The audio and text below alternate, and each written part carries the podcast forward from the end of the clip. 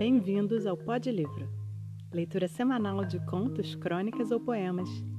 Que a literatura nos conecte.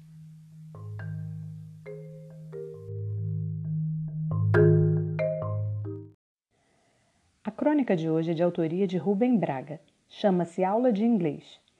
O autor nasceu no Espírito Santo em mil novecentos e treze e faleceu no Rio de Janeiro em mil novecentos e noventa. Ele conclui seus estudos secundaristas em Niterói e ele começa a escrever em vinte e nove no jornal Correio do Sul, que pertencia ao seu pai. Em trinta e dois ele se forma em Direito pela Faculdade de Belo Horizonte e é também um ano que ele começa a cobrir a Revolução Constitucionalista. É devido a esse trabalho que ele começa a sua carreira de jornalista. Devido ao teor militante de suas crônicas, ele acaba preso em Porto Alegre durante a ditadura de Vargas, mas logo foi solto. É por meio da crônica que Rubem Braga se torna tão famoso na literatura de língua portuguesa. Vamos à crônica.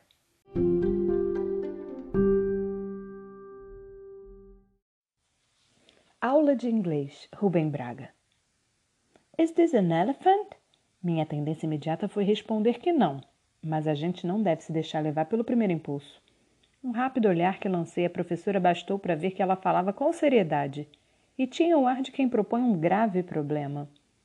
Em vista disso, examinei com a maior atenção o objeto que ela me apresentava. Não tinha nenhuma tromba visível, de onde uma pessoa leviana poderia concluir às pressas que não se tratava de um elefante. Mas, se tirarmos a tromba a um elefante, nem por isso deixa de ser um elefante. E mesmo que morra em consequência da brutal operação, continua a ser um elefante. Continua, pois um elefante morto é, em princípio, tão elefante quanto qualquer outro. Refletindo nisso, lembrei-me de averiguar se aquilo tinha quatro patas. Quatro grossas patas, como costumam ter os elefantes. Não tinha. Tampouco consegui descobrir o pequeno rabo, que caracteriza o grande animal e que às vezes, como já notei em um circo, ele costuma abanar com uma graça infantil. Terminadas as minhas observações, voltei-me para a professora e disse convictamente: "No, it's not." Ela soltou um pequeno suspiro satisfeita. A demora de minha resposta a havia deixado apreensiva. Imediatamente me perguntou: "It is a book? It is a handkerchief?" Fiquei muito perturbado com essa pergunta. Para dizer a verdade, não sabia o que poderia ser um handkerchief. Talvez fosse hipoteca. Não, hipoteca não. Por que haveria de ser hipoteca? Handkerchief. Era uma palavra, sem a menor sombra de dúvida, antipática. Talvez fosse chefe de serviço, ou relógio de pulso, ou ainda, e muito provavelmente, enxaqueca. Fosse como fosse, respondi impávido: "No, it's not."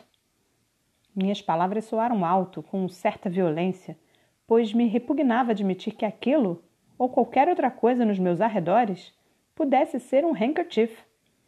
Ela então voltou a fazer uma pergunta. Desta vez, porém, a pergunta foi precedida de um certo olhar em que havia uma luz de malícia, uma espécie de insinuação, um longínquo toque de desafio. Sua voz era mais lenta que das outras vezes. Não sou completamente ignorante em psicologia feminina, e antes dela abrir a boca, eu já tinha certeza de que se tratava de uma pergunta decisiva. "It is an ashtray?" Uma grande alegria me inundou a alma. Em primeiro lugar, porque eu sei o que é um ashtray. Um ashtray é um cinzeiro. Em segundo lugar, porque, fitando o objeto que me apresentava, notei uma extraordinária semelhança entre ele e um ashtray. Sim, era um objeto de louça, de forma oval, com cerca de treze centímetros de comprimento.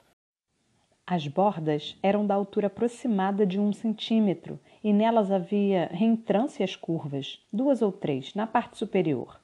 Na depressão central, uma espécie de bacia delimitada por essas bordas. Havia um pequeno pedaço de cigarro fumado, uma bagana, e aqui e ali cinzas esparsas, além de um palito de fósforo já riscado. Respondi: "Yes!" O que sucedeu então foi indescritível. A boa senhora teve o rosto completamente iluminado por uma onda de alegria. Os olhos brilhavam. Vitória, vitória! E um um largo sorriso desabrochou rapidamente nos lábios, havia pouco franzidos pela meditação triste e inquieta. Ergueu-se um pouco da cadeira e não se pôde impedir de estender o braço e me bater no ombro, ao mesmo tempo que exclamava muito excitada: "Very well, very well!" Sou um homem de natural tímido, e ainda mais no lidar com mulheres. A efusão com que ela festejava minha vitória me perturbou. Tive um susto, senti vergonha e muito orgulho. Retirei-me imensamente satisfeito daquela primeira aula. Andei na rua com um passo firme e, ao ver na vitrine de uma loja alguns belos cachimbos ingleses, tive mesmo a tentação de comprar um. Certamente teria entabulado uma longa conversação com o embaixador britânico se o encontrasse naquele momento. Eu tiraria o cachimbo da boca e lhe diria: "It's not an ashtray."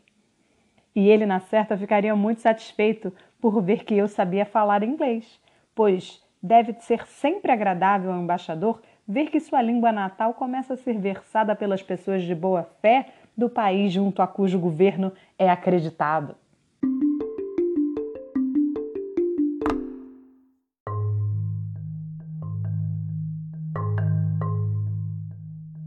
Obrigada por ouvir o Pod Livro.